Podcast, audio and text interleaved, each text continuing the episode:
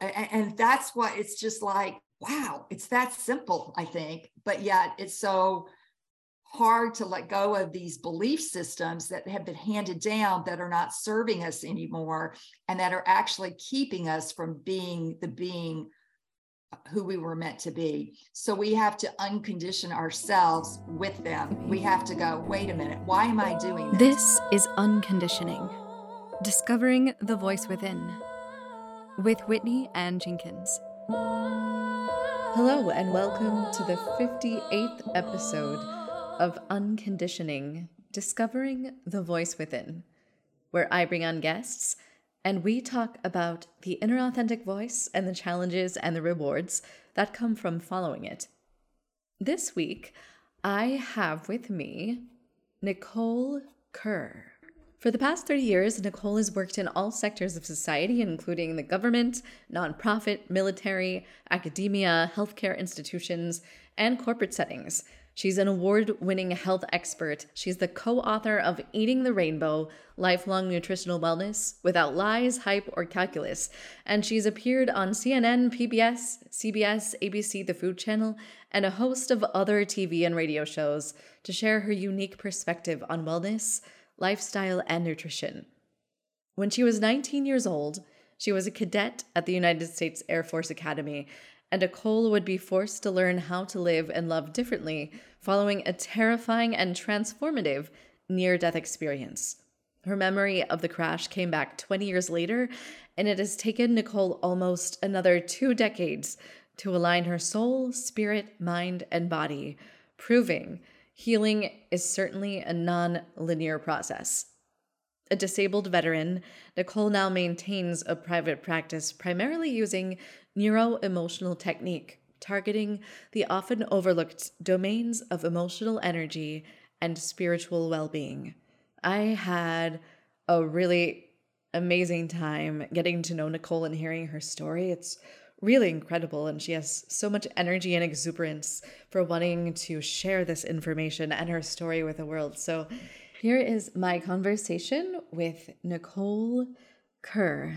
I'm studying humanistic psychology. So it's looking at a holistic view of people, which it seems like you do as well with it. Yes. And in the wellness yeah. field, uh, yeah. I've kind of, it's been my entire career. Uh, so that's been ever since my accident, uh, so 30, almost 40 years. And if you take the original wellness wheel, that's divided mm-hmm. into quarters. You know, the first quarter is physical, then you have mental, then you have emotional, and then you have spiritual. Well, I started out in the physical, becoming a registered dietitian nutritionist. So I was like, here's what you need to eat, here's what you don't need to eat. And what I found is when people got stressed, they went back to their comfort foods and it didn't matter their knowledge. And then I was like, this isn't working to tell people with diabetes, especially diabetes and renal, which your, your food decisions really are going to affect your body and the outcomes. Um, they just were like, well, I'll just put more insulin in me and i'm just like that's not the answer to, you know so you can eat yeah. your piece of cake um, so i went into um, neuroemotional t- techniques so studying the unconscious and why you revert back to that when you get triggered present day and mm-hmm. that was a game changer in my own life and for people that I worked with. So I don't address people with nutrition now. I go for, okay, what is it that you want to be okay with that you're not okay with in your life because it's usually um, a blocked emotion that's stuck in your body and if, if you don't release it it will manifest in some physical situation. Yeah that's such an important connection. So before we get into all of that and your ways that you're helping people now i kind of want to get back to you and your story. Okay. yeah. So, one of the first things that I like to ask is when is the first time that you realized that you had this spirituality or this like inner voice of your own in your life? Um, I would say that would be right uh, after my car crash where I was pronounced dead and I came back.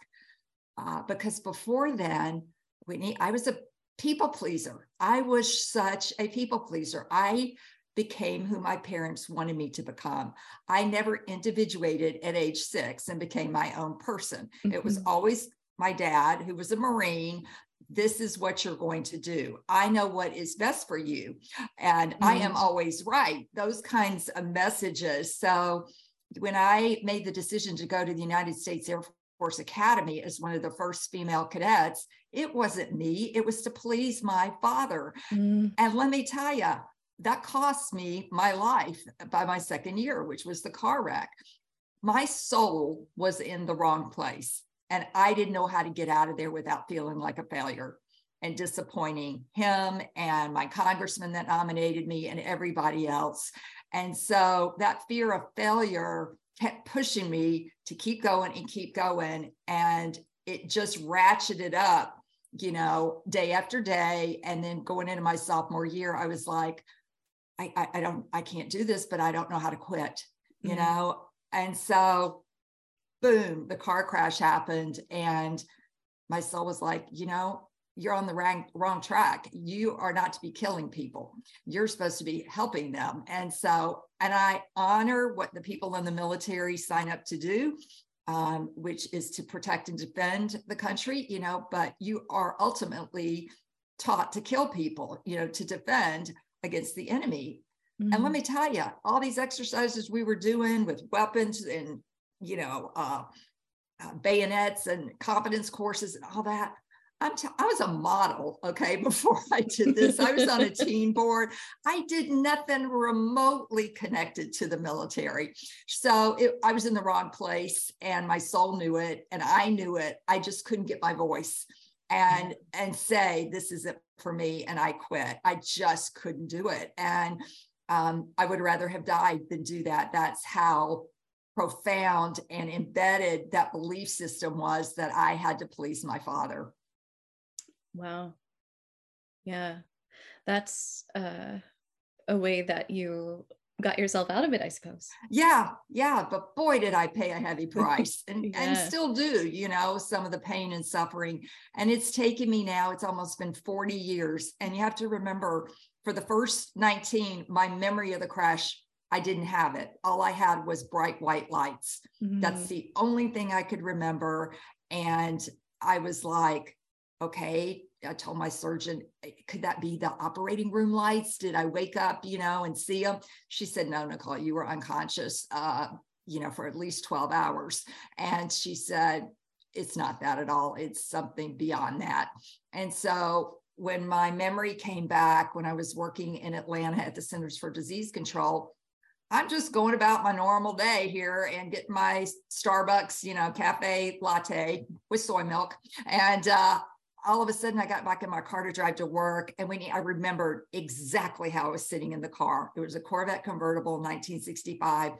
I was like, oh my gosh, I saw myself in the car with my leg up on the dashboard, the other one crossed over because I couldn't figure out how in the world did I amputate my ankle, cut up all in the vagina area. I don't mean to be gross, but I did. Yeah. And um, and then uh, my ankle, uh, my wrist, I broke that, and I broke my pelvis on both sides, and I had a bad road burn on my face. And I was just in the ER the the other couple of weeks ago. Not like it's a regular thing, but occasionally I have to go to the ER for migraines. Mm-hmm. And and the nurse said, you know, I have to tell people that is the worst way to sit in a car. Never sit in a car with both your legs up on the dashboard, one foot hanging out the window, or one foot up and one foot crossed. She goes, You will invariably have more injuries if you sit that way. Put both feet on the floor and put your seatbelt on. And I was just like, you know, I have never had anybody tell me that in all these years how dangerous sitting in that position is. Yeah. That's yeah.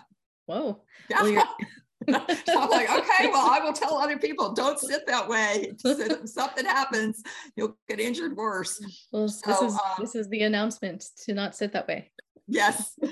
so anyway, when my memory came back, I didn't go to work. I went to my chiropractor and he was booked that day and I sat in his office until he could fit me in. And he said, Nicole, what's happening? It's repressed memories. And he said, they're coming up you know, nine, I said 19 years later. And he goes, Well, that's how long it's taken your body to feel safe enough for them to come up and you can deal with them because this is trauma. This is mm-hmm. major yeah. trauma. And, you know, so the next 20 years I've spent trying to align myself with my head, my body, my soul, and my spirit.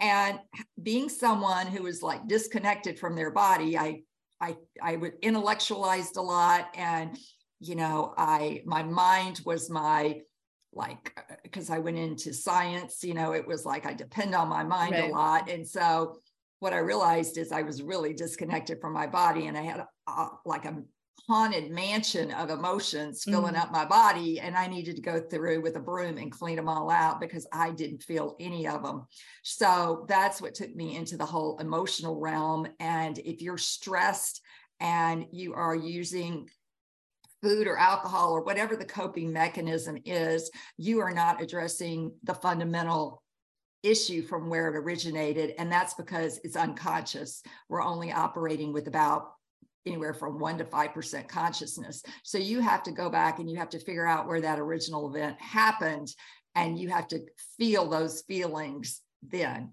Otherwise, your your present day situation, the amygdala, your fight flight fear response is going to hijack that prefrontal cortex, which is your executive thinking and right. reasoning and making decisions. And it hijacks it every time. You will not be able to think your way out of that situation and figuring out why you're eating that whole pint of Ben and Jerry's when you know you should only have like maybe a quarter of a cup, or you're full at a quarter of a cup, but you still eat it. Yeah, because you're avoiding thinking about yeah. your trauma, right? Uh, yeah, or what just triggered it, you know? Yeah. yeah. Yeah. So that moment at the chiropractor, um, did he guide you to a way to? Yeah, he yeah. did using acupressure points, and he got me halfway there, which is got me from the car up into the air, and that's when I froze.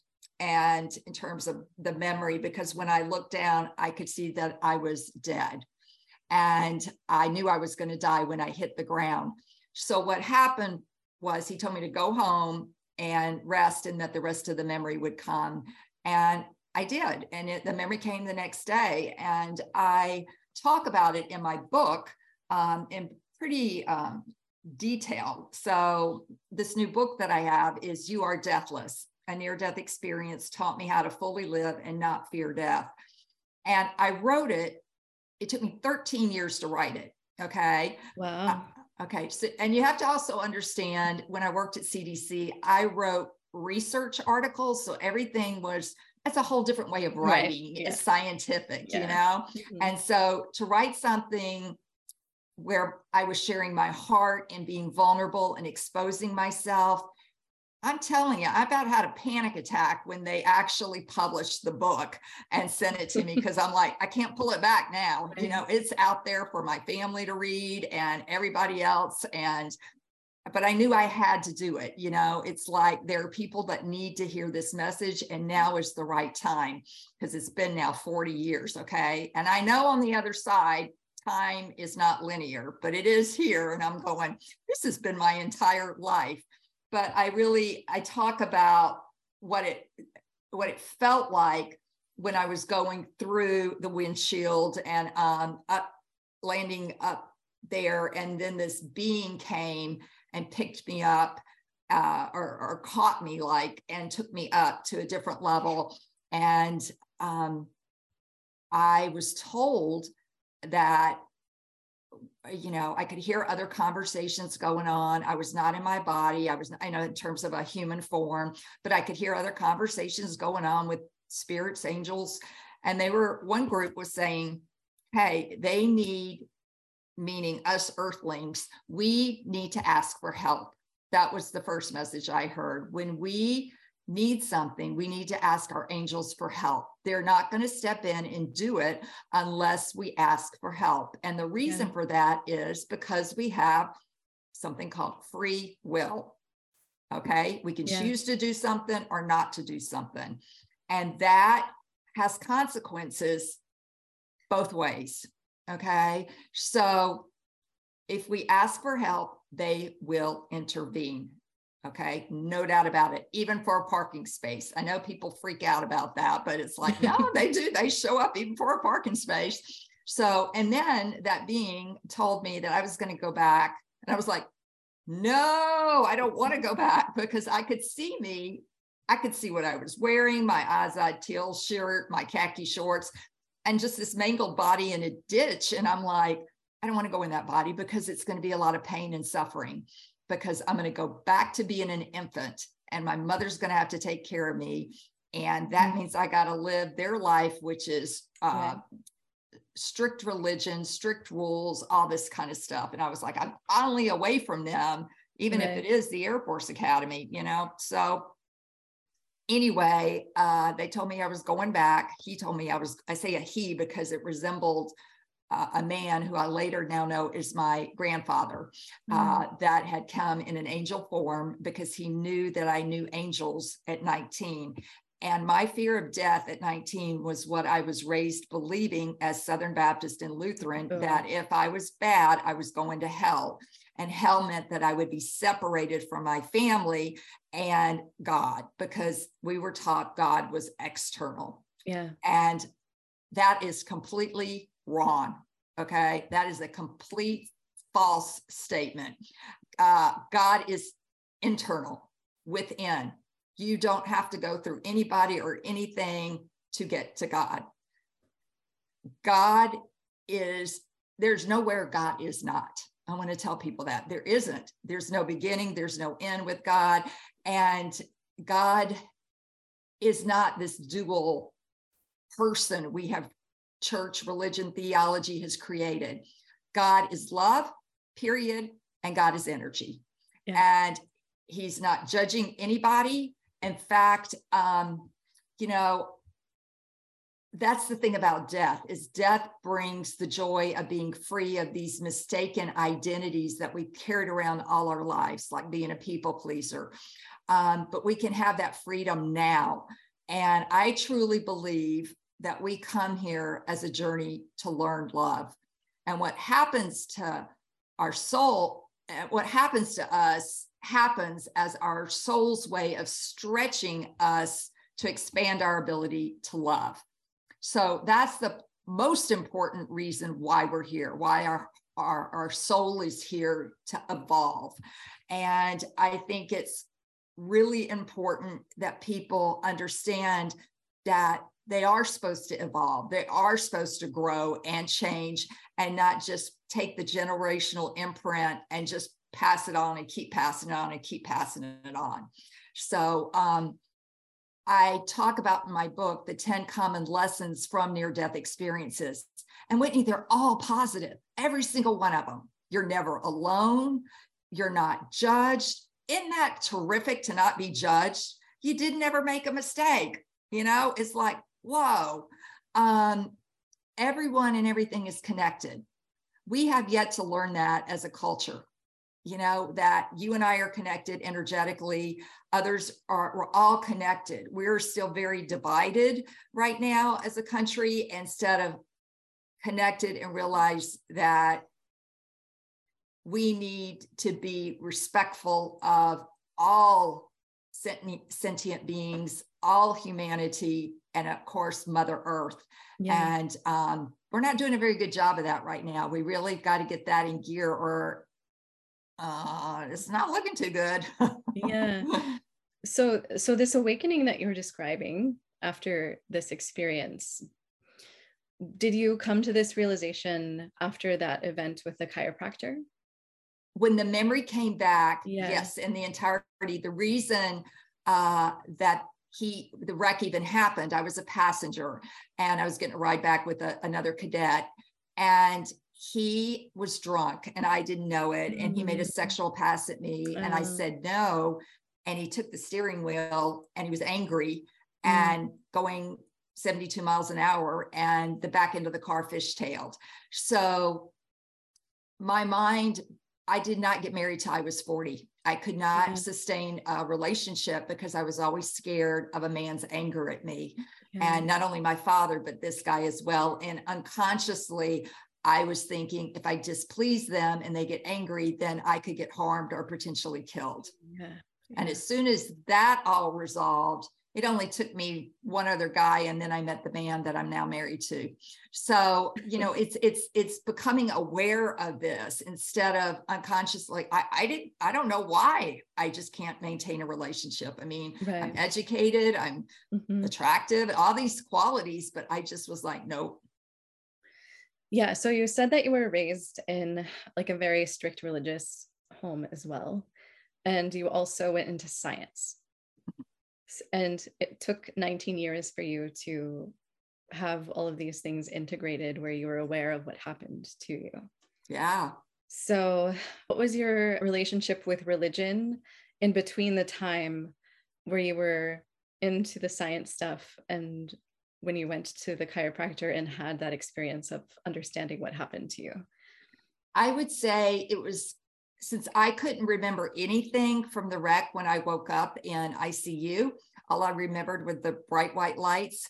I had to tuck that part away because my parents would never believe that. Uh, so I had to default back to uh, the religions that we grew up in. And uh, I could already tell at that time I didn't believe in God because I would pray like before an operation that something would happen and I wouldn't have to be operated on because I had six major operations. I mean, I was, oh, I was a sick, sick girl. I had 64 pints of blood transfused. Mm. I had to have a colostomy to divert. I mean, it was one thing after another. And I would pray so hard for one thing and then it wouldn't happen. Something else would. And and I'm just like, you know, it took me years to understand that I've, I've got this concept of God as a vending machine. If I put in the right behaviors, if I pray the right way, you know, if I get out of my hospital bed and get on my hands and knees, you know, maybe the prayer will be more effective. All of these conditions, rules around, uh, it's got to be my fault that things aren't working out. And then my parents blamed me for the wreck because I broke my father's rules. I was I had alcohol that day, I had a cigarette, and I was writing with an upperclassman. So he thought I was dating them. So in their world, I deserved it. Mm-hmm. And I was uh, breaking dad's rules. And he told my other three siblings, this is what happens when you don't listen to me.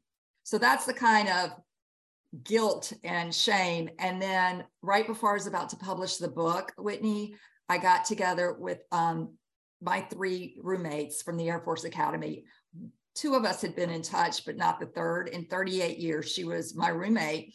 I never talked to her after I left the academy, and she quit in December of that year. And she told the minute we all got on Zoom, she said, Nicole, I'm so sorry. I caused the crash. And I was like, What? No, you didn't. You weren't even in the car. And she said, Yes, I did. And she said, That's why I quit the academy, was because I felt so guilty and it's haunted me ever since. And I will tell you, you're going to have to buy the book in order to find out why she believed that. So it altered her life dramatically. It altered my life dramatically. And the guy that was uh, driving, he turns out he was an alcoholic. And, mm. um, you know, then the whole thing about his dad was a three star general. So rank has its privileges, and they were able to find a way to keep him at the academy. Any other cadet would have been mm-hmm. kicked out on an honor, but yeah, just, you know, I was, it was just really hard to see. So I think that's why Law and Order is my favorite series, you know, it's because I'm looking for justice all the time. So anyway, but yeah, it's, uh, it's been a long journey and i went through so many different churches trying to find one that i could relate to god mm-hmm. and it all came back to rules and conditions and their way was the right way you know and um and then I finally just stopped going to church, you know, because I was like, I wasn't getting answers. And so I started walking the beach in Hawaii, which is where I was living. And that's where I got more answers in the beauty of nature and um, in the sense of figuring out for me what works in terms of a relationship with God. Because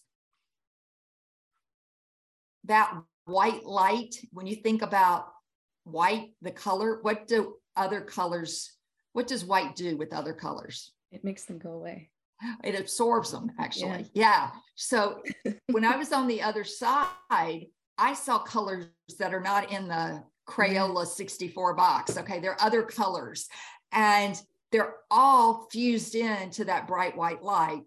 And I felt like I was in a cocoon, you know, I was safe, I was held, I was in bliss. That is God. Yeah. And, I, and that's what it's just like, wow, it's that simple, I think. But yet it's so hard to let go of these belief systems that have been handed down that are not serving us anymore and that are actually keeping us from being the being who we were meant to be. So we have to uncondition ourselves with them. we mm-hmm. have to go, wait a minute, why am I doing this?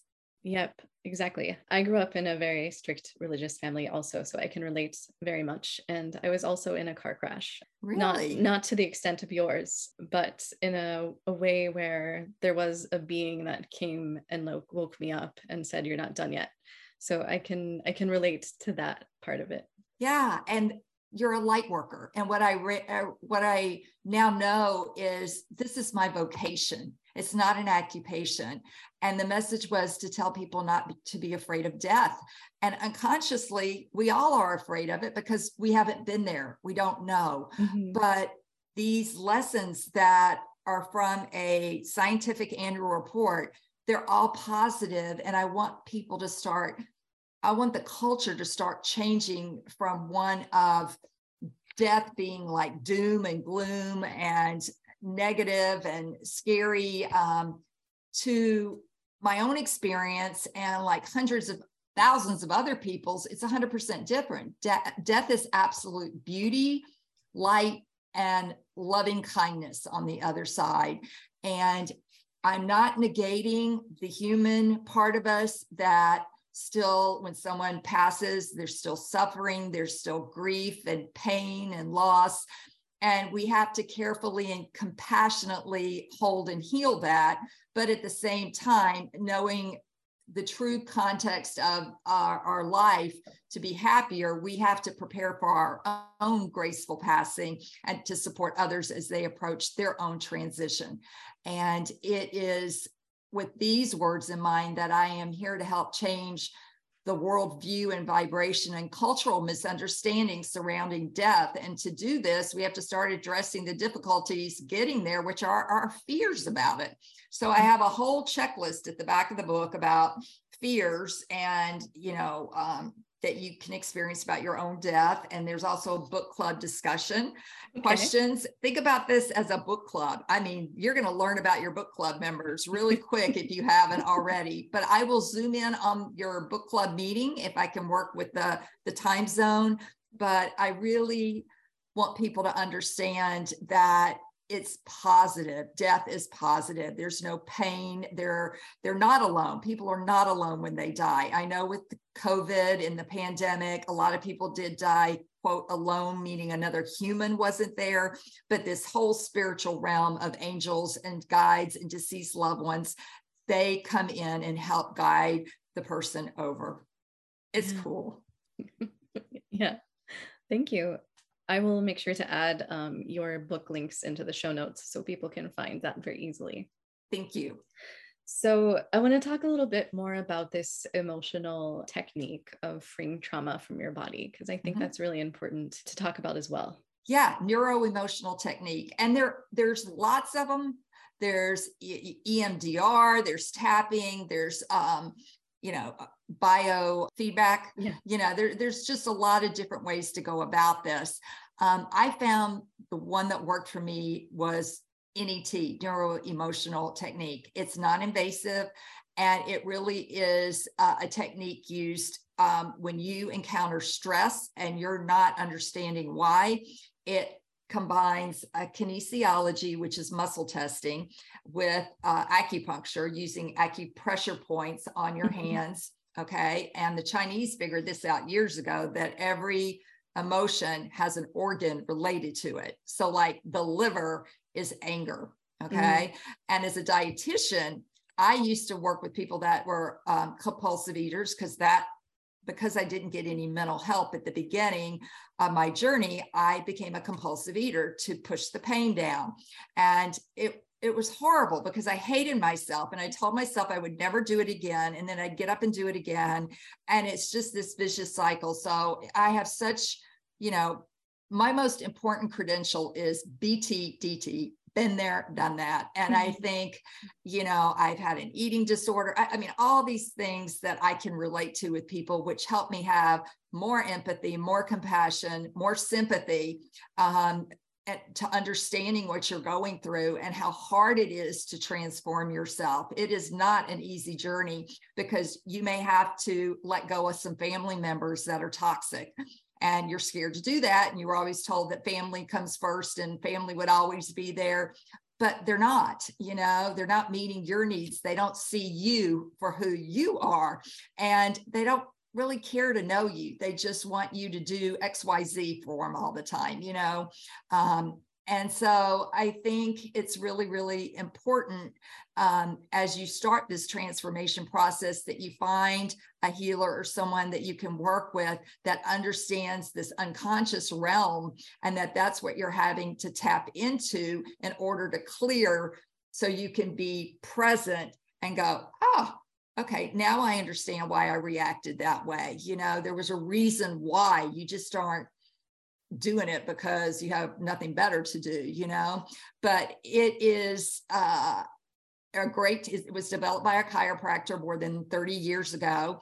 And it's becoming more and more accepted. And I think where we're going in wellness is more into energy medicine as mm-hmm. well, because you know, I can even do NET over the internet because yeah. if you give me permission to read your muscles you know there's I, there's that contract between us and i'll use my muscles and test my muscles on the areas that you are um, having difficulty with so it's really cool how and it's and it works you know um, and people have some people, certain groups of people have been doing this for years, but I think it's getting more accepted. And I think people are looking for alternatives other than medications yeah. to things like PTSD, anxiety, depression. And, you know, if you haven't, we are a very emotionally Ill- illiterate nation. We basically know four emotions bad, sad, mad, and glad. Yeah, that's true. You know, it's like feeling hopelessness and despair or over concern for others or betrayal or gall that you could treat me like this or, you know, resentment. No, it's just, I'm mad at you, you know? Um, so it's really uh, taking uh, the emotional part and really giving it its due. And I'm now giving the spirit, I'm putting that spirituality piece of wellness up there as you've got to deal with this in order to really become aligned mm-hmm. with your soul and your truth um, and, and be in that alignment. You have to figure out your spirituality in terms of what is God to you, the concept of God, or do you even have a concept, you know? Um, and do you believe in angels? Do you believe in others? Do you believe in other you know planets and beings? I mean it's a big question and it sometimes right. hurts hurts your head to think about it.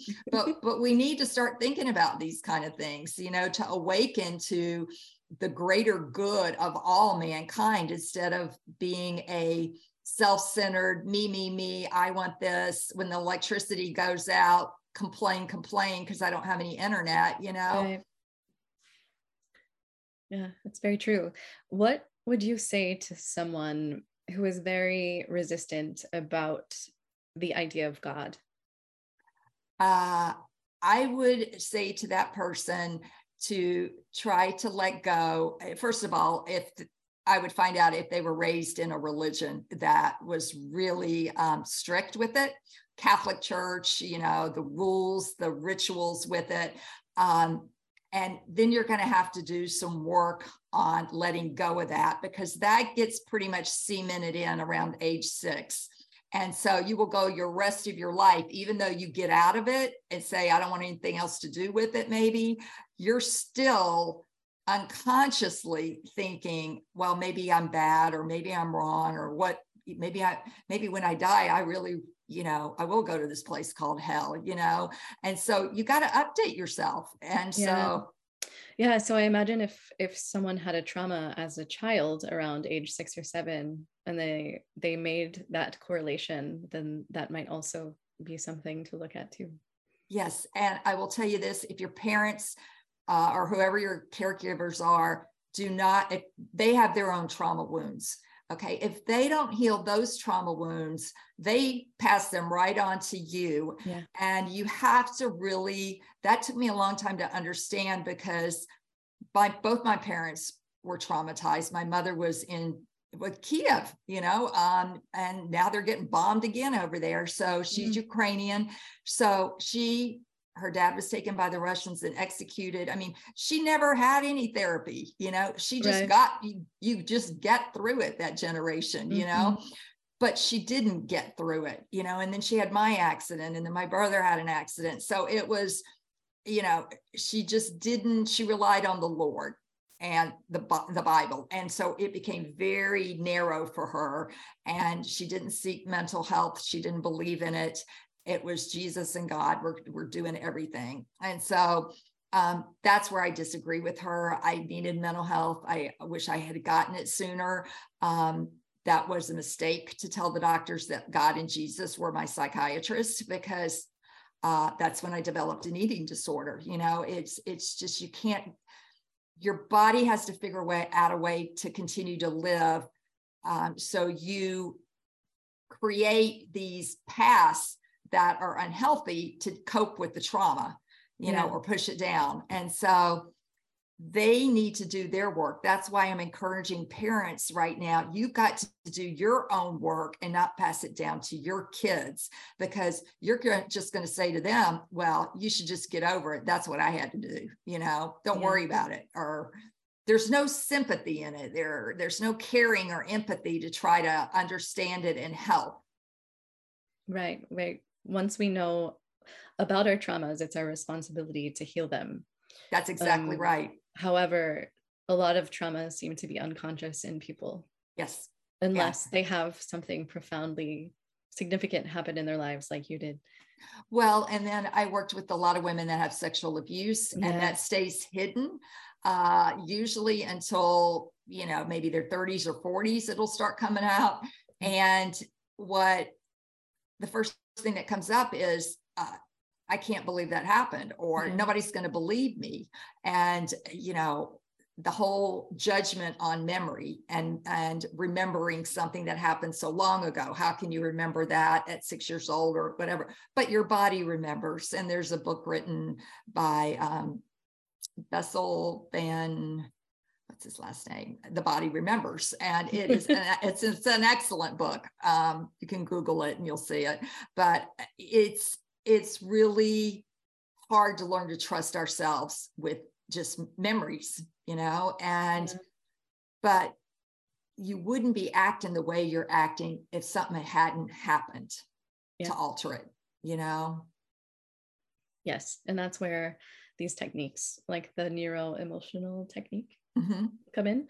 And so you do the muscle testing and then the acupressure points, and then that's is, how does that get released? They you have two emotional points right here on the top of your head. So you hold the point, you know, whether it's uh, it's it's it's in the either the fire element, the earth element, you know, and then you get the emotion because most people can't even identify their own emotion what yeah. they're feeling. Um, so you get the emotion and then you hold that and you put your hand over your forehead and you go back in time to when that first event was and you breathe in and out your feeling or if you're sensitive to the other person's because a lot of times you'll pick up someone else's feeling and it's not your own yeah. and then you carry that around and you're like this just doesn't feel like me but yet you're feeling it so you you know there's a lot of codependency that'll get into play there as well and you have to just realize that okay I have to clear myself of everybody else's energy and emotions and figure out what mine are and not take theirs on because then that keeps you from really doing your work as long as you're taking on everybody else's and you're going to wear your butt out. Right. you're going to exactly. burn out really, really quick. Yeah. So, um, yeah. Protect your energy. Yes. Yeah. What would you like people to know most about your experience and what you've written in your book? I want you to know that you do not need to fear death. Okay. Death is absolute beauty, light, loving kindness on the other side. You will see loved ones, others when you return, quote, home. Your soul goes home, that vapor, that's your breath. That is your energy. That's what moves on. This vehicle that we have here in the human form that decays that's going to go poof you know and so know that your soul lives on that your soul has a long trajectory this isn't your first rodeo with your soul okay and that in order to truly live life fully which is what we we come here to do that you've got to start addressing these fears Fear is a low vibration. Fear, you lose clarity when you're in fear. And when you need to make decisions and when you need to do things, you need to have clarity and discernment. And if you're fearing it, you're clouding it. Yeah. You need to make it from a clear, aligned place, grounded place. Because That's what I want people yeah. to know. Yeah, because we are living in this reality, which requires us to be on the ground yes you have to balance the human and the spiritual. You you know but i think we go overboard in the physical and it's like this instead of uh, higher lower instead of equal or a little bit higher on the spiritual you yeah. know and and people usually don't think about it until something tragic happens. Yeah. It's interesting because right before i i hopped on here with you i got a tea and on the tea it said the soul's voice is breath. Mm-hmm. yeah. And, and, I mean, you think about it, that's, you know, when someone's dying, that's the breath leaves mm-hmm. them, you know? And so that's your soul returning to where it came from.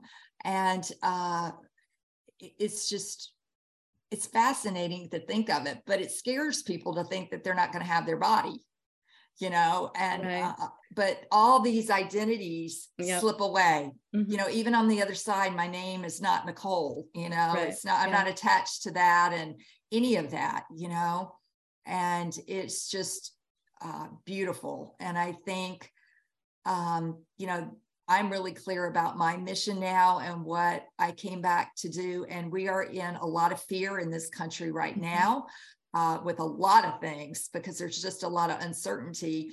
And I think if um, people could just start and bringing children into the discussion with fear with death i think that's the other thing that i would say i would like to for people to start thinking about is children need a greater understanding of what death is about instead of being scared of it you know um, and Halloween does not help in terms of mm-hmm. coffins and all of that, but um, letting other cultures let, uh, are much better than we are about yeah. incorporating death into the whole life cycle and respecting it and seeing your soul go off in a positive way. Right. More of like a transformation, rebirth.